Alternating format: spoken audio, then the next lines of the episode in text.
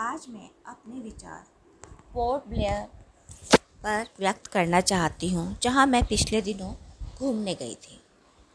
Port Blair की ज़िंदगी बाकी भारत से बिल्कुल अलग है। वहाँ 500 से अधिक द्वीप हैं लेकिन आबादी बहुत कम द्वीपों पे मिलती है। बाकी पर तो जाना ही गवर्नमेंट ने बैन कर रखा है। यहाँ पर आबादी बहुत कम है।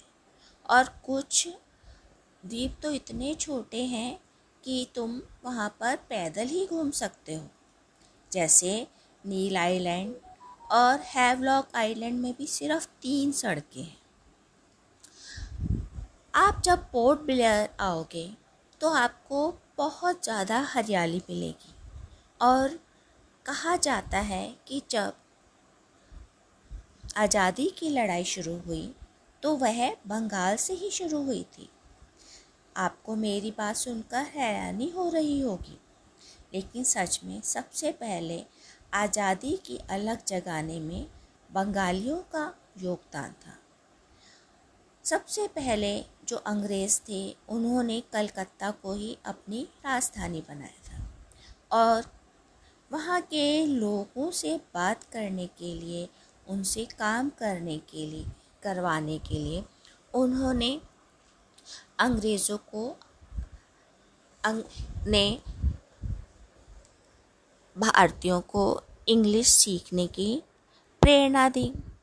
और जब वो अंग्रेज़ी सीख गए तो उनके बारे में उनके साहित्य पढ़ा और जो अमीर लोग थे उच्च शिक्षा हासिल करने के लिए विदेशों में गए और ख़ास तौर पर इंग्लैंड गए। और उसके बाद उन्हें पता चला कि दूसरे देशों में लोगों के साथ कैसा व्यवहार होता है। और वही अंग्रेज़ जब भारत आते हैं तो भारतीयों को देखकर उनका व्यवहार क्यों बदल जाता है? तो ये सब देखकर उनके अंदर विद्रोह की चिंगारी फूटने लगी। और भारत को अपने कब्ज़े में करने के लिए उन्होंने विद्रोहियों को जेल में डालना शुरू कर दिया। और जो ये राजनीतिक कैदी थे, वो इतने ज़्यादा बढ़ गए कि वो लोगों के अंदर जो डर की भावना थी, वो ख़त्म हो गई। लोगों को डराने के लिए उन्होंने पोर्ट ब्लेयर में सेलुलर जेल का निर्माण कराया, जिसमें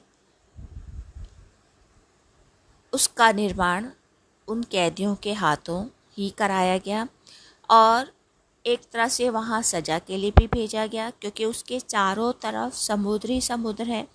क्योंकि आप देखो तो चेन्नई से साढ़े सात सौ किलोमीटर दूर है, म्यांमार से 500 किलोमीटर है। तो कहीं से बारह सौ किलोमीटर दूर है तो कोई बिना किसी सहायता के ज़मीन तक नहीं पहुँच सकता था। तो वहाँ का जो सजा थी, उसको काला पानी का नाम भी दिया जाता था।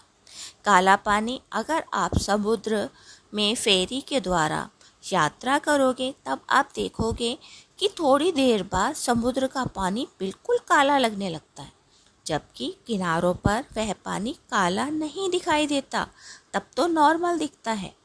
तो ये जो लीला है ना, कुछ समझ नहीं आती कि कहीं काला है तो कहाँ हल्का हरा है और कहाँ गहरा हरा हो जाता है। जहाँ पहले जितने भी कैदी जाते थे, वो अधिकतर मर जाते थे या उनकी बारे में किसी को ज्ञात नहीं हो पाता था। और इतनी कठिन सज़ा दी जाती थी कि वहाँ के बारे में आप उसकी भयावहता सोच भी नहीं सकते हो। और जब बाहर के दुनिया को उसकी मुश्किलों का पता चला तो उस जेल के बनने के सत्तर साल बाद ही सेलुलर जेल को बंद कर दिया गया। और आज वो पर्यटकों की घूमने की जगह है। लेकिन वहाँ जो लाइट एंड साउंड प्रोग्राम दिखाए जाते हैं, उसकी गहराई में उतरने पर इतना घबराहट होती है कि रोंगटे खड़े हो जाते हैं कि उन्हें टाट की बोरियाँ पहनाई जाती थी।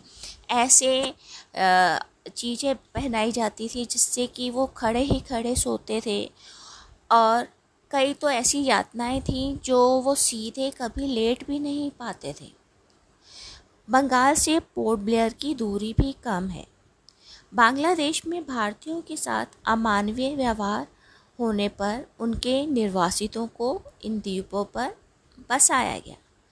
आप पश्चिम बंगाल और बांग्लादेश में अंतर नहीं कर पा रहे हैं तो मैं आपको बता दूँ, बांग्लादेश जो कि एक आज़ाद देश है। यहाँ पर जो मुस्लिम लोग हैं, वो हिंदू बंगालियों को बिल्कुल पसंद नहीं करते। उनको लगता है कि वो सब वहाँ से निकलकर भारत में वापस चले जाएँ। और जब भारत में ऐसे बंगाली आए तो उनको रखने की जगह सरकार ने पोर्ट ब्लेयर में ही ढूंढी, क्योंकि वहाँ पर बहुत सारे खाली द्वीप हैं। और इस कारण यहाँ बंगाली जो हैं, बासठ परसेंट हैं। यहाँ पर आकर आप देखोगे कि खान पान पर अधिकतर बंगाली असर है। यहाँ के लोग हिंदी अच्छी तरह से समझ लेते हैं। भाषा की कोई परेशानी नहीं होती है। आपको इस कंक्रीट के जंगल से दूर, प्रकृति की गोद में जाने का मन हो तो इन द्वीपों पर ज़रूर आना चाहिए, क्योंकि हरी भरी धरती और आसपास समुद्र ही समुद्र, अधिकतर शहरों में रहने वाले लोगों का मन लुभा लेता है।